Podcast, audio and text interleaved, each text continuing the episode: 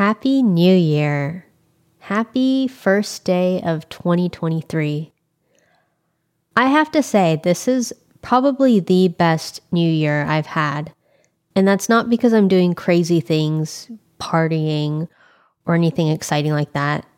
It's because of how I feel mentally. Because usually, New Year has either meant nothing if I'm a kid, you know, it's just another day, you don't get the hype around it. Or as an adult, it's a rat race. It's a race through Q4.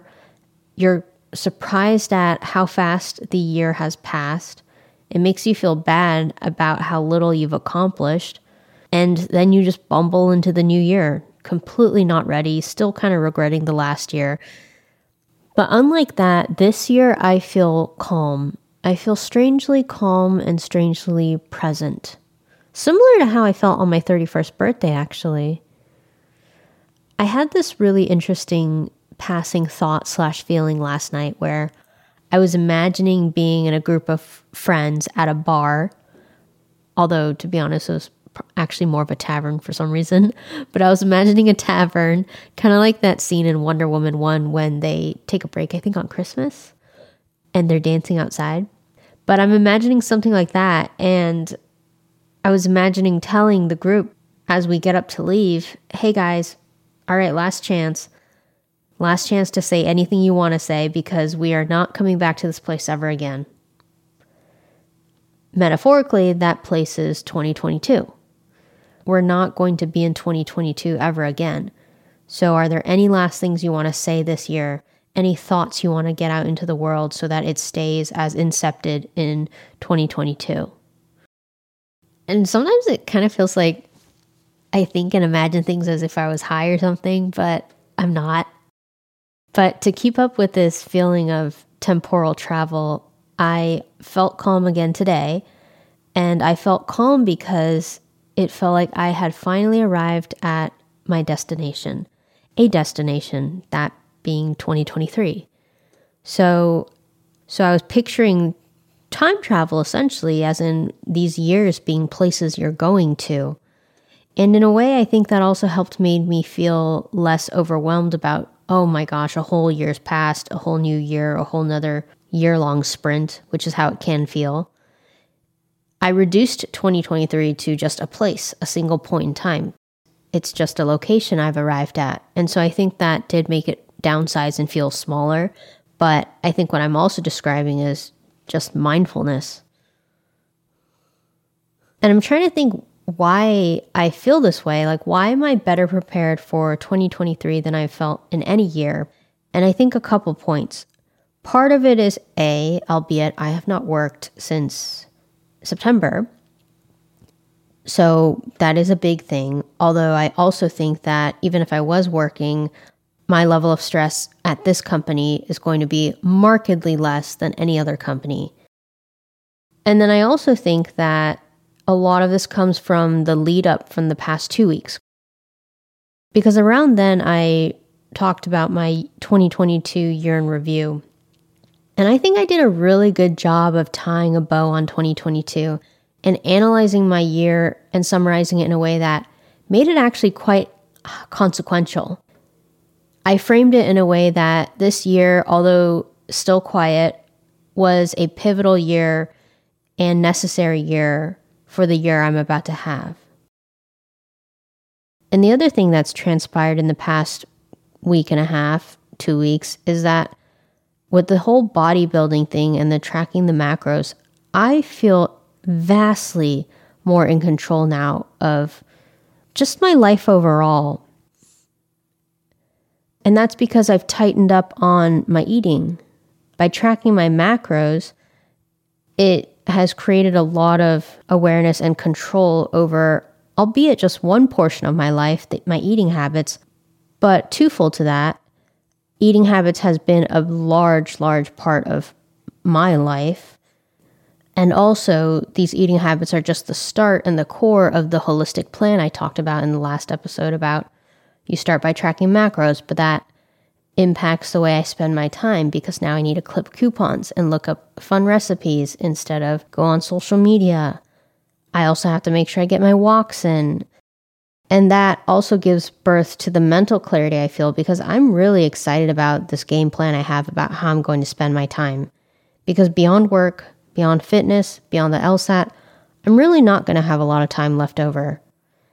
Any time that doesn't go to CASA is going to be towards this podcast, and I might even start a little YouTube channel. It's something I've thought about for a long time and just been afraid to do it because of all the past criticism. But that was the same case with this podcast. I would have started a podcast years ago.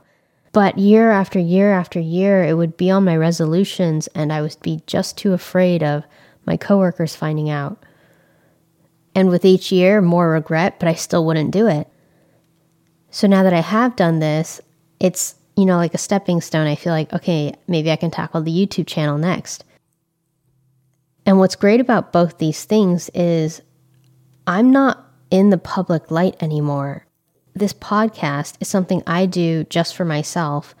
And I can tell you, probably maybe 1, 1.02 on average, people in the whole world of 8 billion listens to this. It's just me, the microphone, and one loner person. And it's probably going to stay that, way for a while, which is very freeing to me. And I imagine my YouTube channel is going to be the same. And that allows me to just enjoy the process, enjoy the artistic, creative side of it, the therapeutic side of it, without inadvertently getting sucked into external validation and likes. Now, it's not that my plan for 2023 is for me to be a complete hermit and just do all these private hobbies that nobody knows about. It's more that, like I mentioned, I won't have much time any time left over, even after the podcast and the little passion project, is going to go to me being social. But me being social is I'm going to get my fix by talking to specific people who can either provide value in general or in this next phase of my life.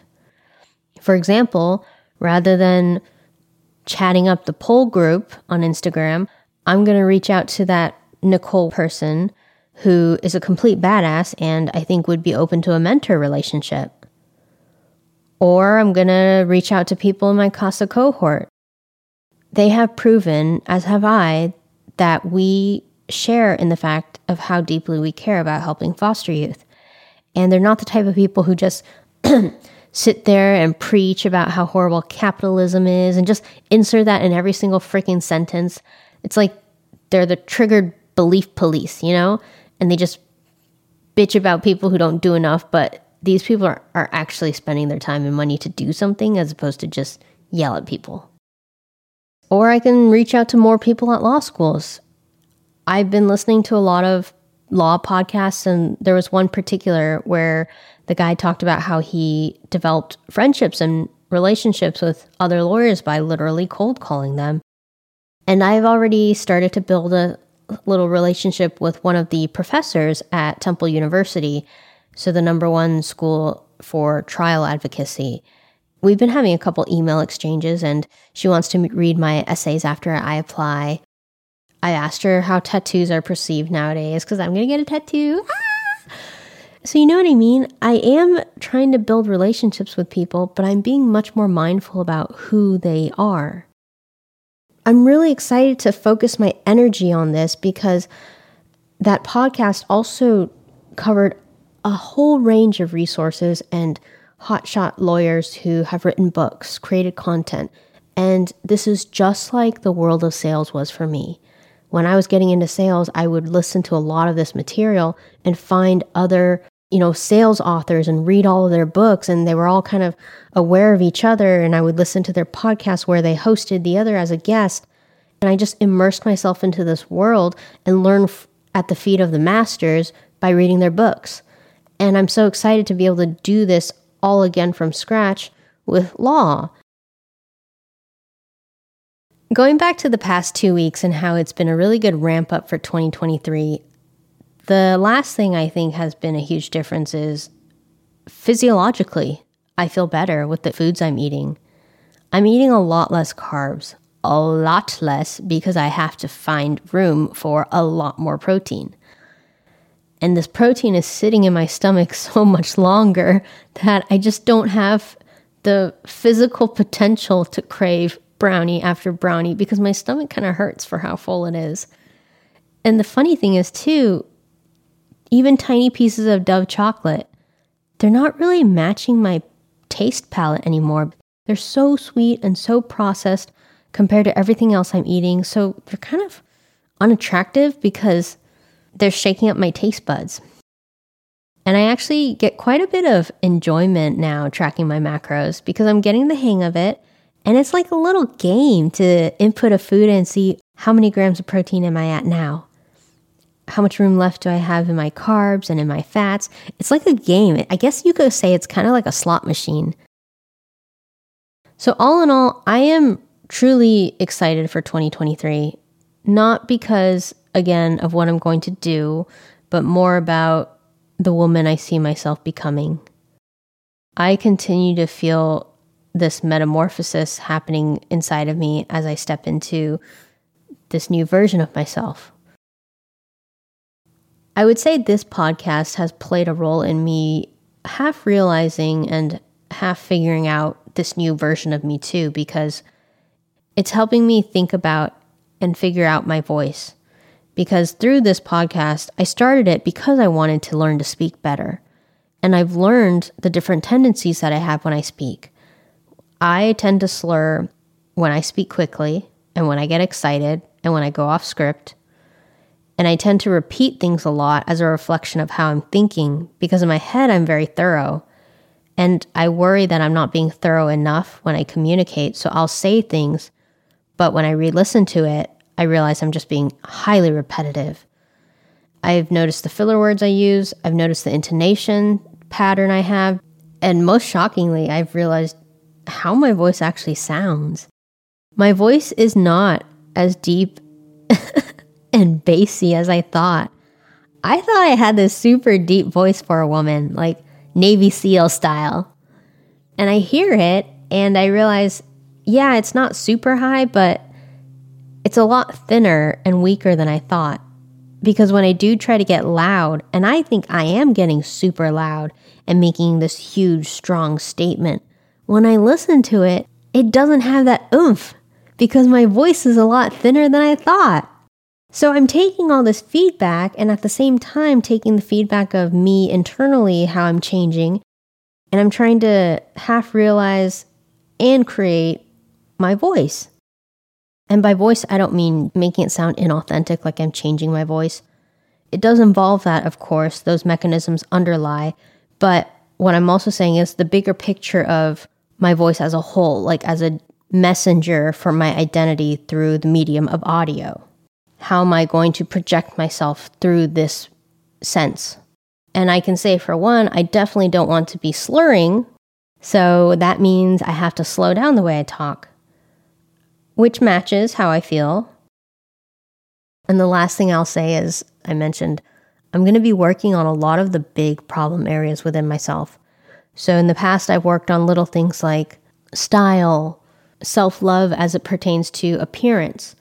But this year, I'm working on my lack of self love, lack of self compassion, which directly creates the intense judgment I have of myself and of others, and my perfectionism.